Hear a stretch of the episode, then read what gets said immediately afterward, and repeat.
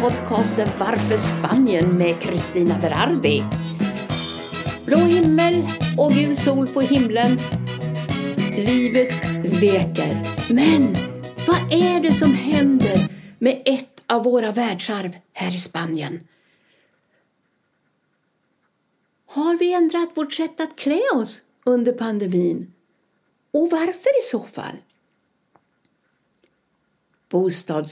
Situationen här i Spanien. Går den upp? Går den ner? Vilka är det som köper mest? Det här är lite om vad jag kommer att prata om i detta avsnitt. 1984, då blev Alhambra-palatset ett världsarv. Och det ligger ju här i, eller strax utanför, Granada. Det är så att det är faktiskt en grupp experter som arbetar med att hitta på en lösning för att bromsa erosionen. Det, det här palatset ligger på en ravin som heter San Pedro. Och den här sluttningen är väldigt brant och man har under hela tiden försökt plantera olika träd för att motverka det här. Och det börjar man med 1841. Sen har det gjorts andra försök för att säkra de jordskred som är. Du kanske kommer ihåg att regionen drabbades av flera hundra jordskred på väldigt kort tid, vilket naturligtvis har påverkat effekten av erosionen. För att inte tala om kombinationen med alla översvämningar som de har haft också. Nu är det så att från 1564 så har det här avståndet mellan sluttningen Alhambras murar minskat från 60 meter till 21,5 meter.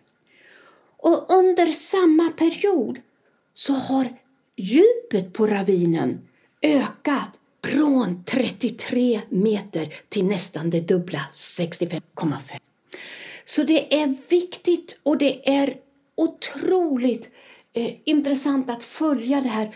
Hur ska man förhindra fortsatt erosion för att Alhambra-palatset ska få finnas kvar?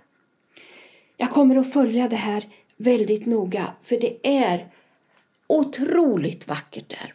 Och har du tankarna förbi här i södra delen av Spanien, ta en tur till Granada och se Alhambra-palatset. Tänk på en sak. Du måste beställa biljetter flera veckor i förväg. Jag vet inte om de har öppet nu under pandemin, men ta reda på det. Och tänk på, förbered och planera besöket i god tid innan.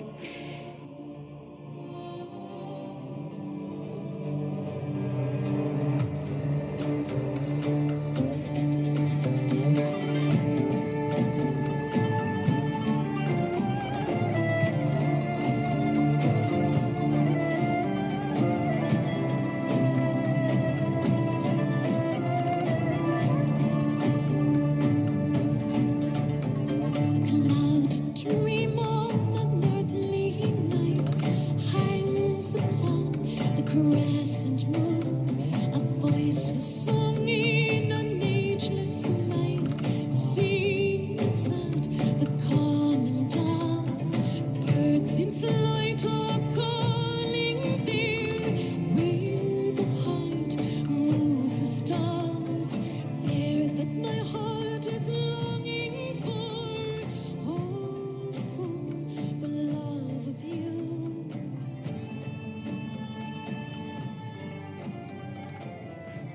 Lorena McNennitt som sjöng Nights from the Alhambra.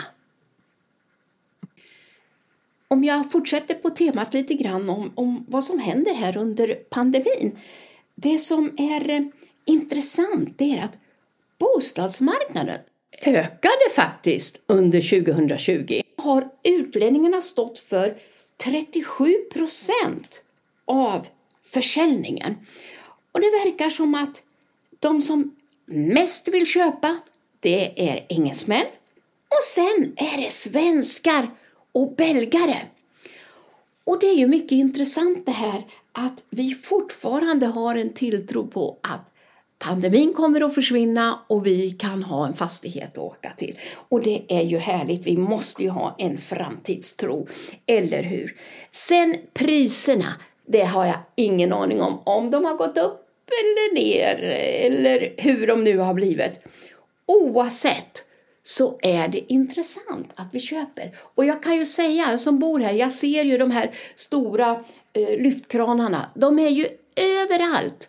Ibland kan man nästan inte räkna dem. För det är nya byggnationer hela tiden. Alldeles i närheten där vi har en livsmedelsaffär så finns det en gokartbana och en restaurang. Det har de mutat in nu alltihopa och håller på och flyttar och gör om eh, för nya bostäder, vad jag har förstått. Den här planen såg jag en karta över för många år sedan och nu är de äntligen igång. Och jag kan väl säga att det är på, eh, inte havssidan, utan på andra sidan av den här vägen som heter 332 som de här nya byggnationerna ska vara.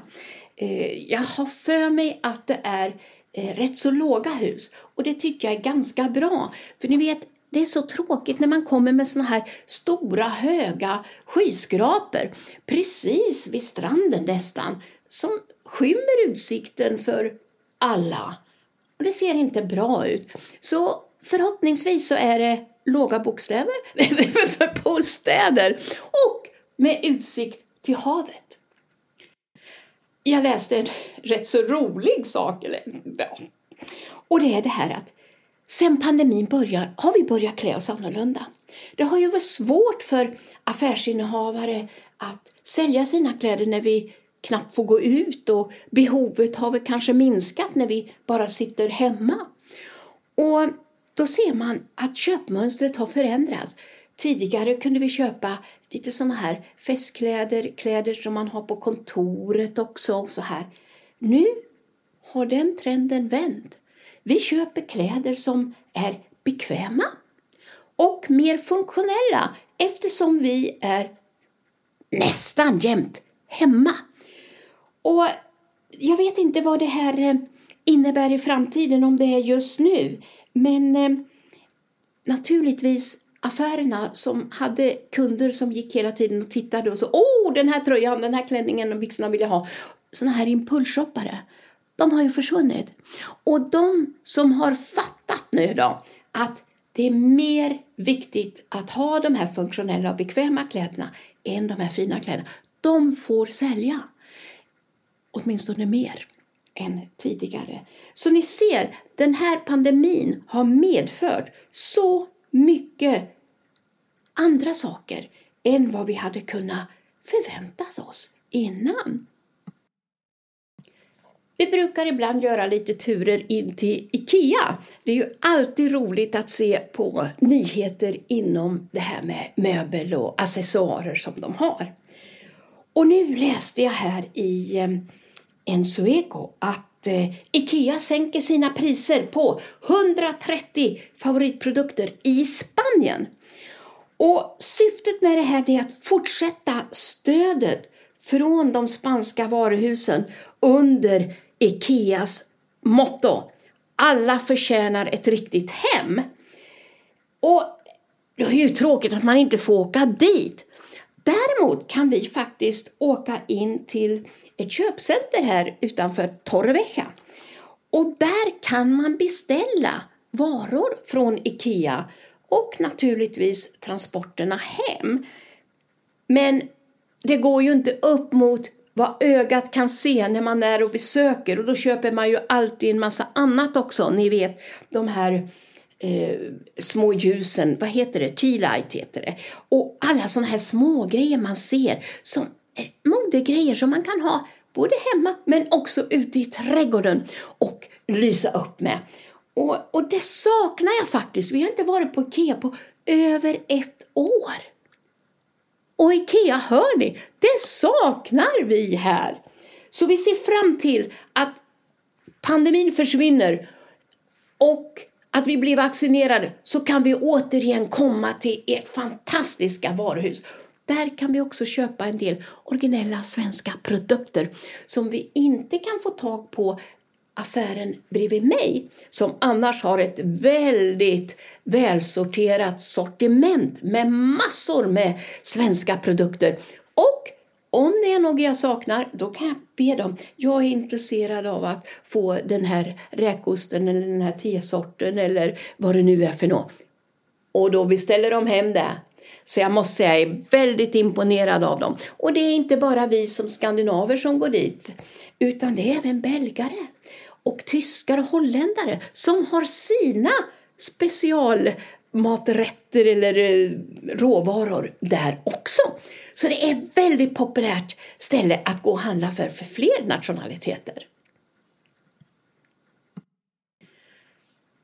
Spanien bjuder ju på en blå himmel och en gul sol, eller hur? Jag måste väl säga att det har varit lite kyligt. En del lågtryck från norr har kommit över oss och vi har väl upplevt att kvällarna har inte varit så varma. Dagarna kan vi inte klaga på, de är ljuvliga. Och mm, en del regnskurar har kommit och med regnet kommer kaliman, alltså sanden från Sahara. Och då måste man tvätta, städa hela tiden. Bilarna som är svarta, de är ju gula. Jag tror jag har visat bild på min bil hur den kan se ut efter ett sånt där kalimaregn. Sen lider det mot slutet av säsongen för framförallt apelsiner. Och vi brukar ju köpa apelsiner för, jag vet inte riktigt, eh, 10 kilo har vi betalat 2-3 euro för eller någonting. Och när man får fina färska apelsiner, då är de ju väldigt hårda. Och då lägger man in dem i kylarna och förvarar så att man kan sälja det en bit in på året. Och nu är vi inne i april och då börjar apelsinerna bli lite mjuka. Och när jag bodde i Sverige då gick jag alltid och kände de som var mjuka, de köpte jag, inte de som var hårda. Och här är det precis tvärtom. Vi har färska grönsaker. Eh, Alcachofa, eh, det är de här kronärtskockorna, de har ju varit färdiga i mars. Finns lite, nja, väldigt lite i så fall nu. Det är, eh, det är en sån här säsongsprodukt. Eh, broccoli och blomkål och tomater, de har vi i princip året runt. Och när man tar de här frukterna nära sin näsa så känner man att det verkligen doftar broccoli, blomkål och tomater och så här. Precis som citron doftar citron. Och jag har ju ett citronträd.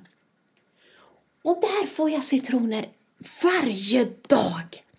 Och det är massor med citroner kvar och det är massor med blommor. Tillika citronkärt. Så det är så fantastiskt med, med, med citronerna på det sättet att du har allting på samma träd. Apelsinerna är ju precis som lime, den blommar. Det blir små, små fruktkart och sen blir det färdiga frukter. Så det är lite annorlunda med dem. Och mitt apelsinträd som jag köpte för två år sedan. Jag fick, tror jag, fem apelsiner förra året. Och jag skulle nog ha plockat bort dem för det tärde väldigt mycket på det här trädet. Och den har tappat nästan alla blad. Däremot har den hundratals blommor. Det är alldeles vitt. Och det doftar ju också fantastiskt underbart. Dessa citrusträd. Alla citrusträd doftar fantastiskt. Och nu funderar jag på om det nu blir frukter här. Ska jag plocka bort alla eller ska jag spara någon för att främja bladtillväxten? För det måste ha blad, många blad ett träd. Så vi får se hur det blir. Lammträdet gjorde likadant. Den bar frukt och vi lät de frukterna växa och bli färdiga. Och så tappade den alla bladen. Men bladen är tillbaka. Och nu är det jättemånga blommor där också och katt. Så att eh, lämträdet tog upp sig ganska raskt och nu hoppas jag verkligen att apelsinerna också ska klara sig. Ja, en sak till hörni. Jag har funderat på det här när jag var hemma hos en väninna som bor inte långt ifrån mig. Då har hon köpt, hör och häpna, papayaträd och valnötsträd. Och när jag såg dem nu när jag gick förbi då blev jag alldeles hänförd och tänkte jag vill också ha det. Så till höst ska jag också plantera ett papayaträd. Och papaya det är ju en lång smal stam och så kommer blad där uppe i kronan och under kronan det är där alla papajorna växer. Och jag har ju hört att det kan vara lite svårt med papaya och, och få det att komma igång. Men då hörde jag av min väninna att en granne till henne har papayaträd. Och hon fick så mycket papaya så hon visste inte vad hon skulle göra så hon delade ut till, till alla grannarna. Så nu tror jag på att papaya är någonting för mig. Så jag har en fantastiskt lämplig plats till det. Och mandelträd. Jag brukar ju åka ut på våren och titta på mandelblomningen. Och tänk om jag kunde få ha ett träd hemma själv. För hon hade, jag vet inte hur många mandlar hon hade som växte på trädet som hon planterade för kanske ett halvår sedan. Alltså, det var så fantastiskt så jag blev riktigt, riktigt avundsjuk. Så nu står det på listan till hösten papaya och mandelträd. Dessutom hade hon eh, planterat ett eh, mangoträd. Men av någon anledning så överlevde inte det. Och det spelar ingen roll för jag är inte så förtjust i mango. Men jag älskar papaya. Och jag älskar att göra crema di papaya con cassis som de gör i Brasilien. Det är en favoritefterrätt och det är Brasiliens nationalefterrätt. Det är jag alldeles övertygad om. Så nu ser jag fram till att ha de här träden och frukterna. För de här träden som jag har här, inklusive olivträdet förstås, de är lite exotiska för oss nordbor. Vi har ju fått nöja oss med äpplen, päron, plommon, körsbär och så vidare. Men här kan vi ha helt andra träd, andra frukter. Så med stor glädje och entusiasm kommer jag att leta reda på de här nya träden och plantera. Och jag kommer att berätta mer om hur det går med dem. Tack så mycket för att du lyssnade på podcasten Varför Spanien med Kristina Berardi. Jag hoppas att vi hörs snart igen. Ha det så bra!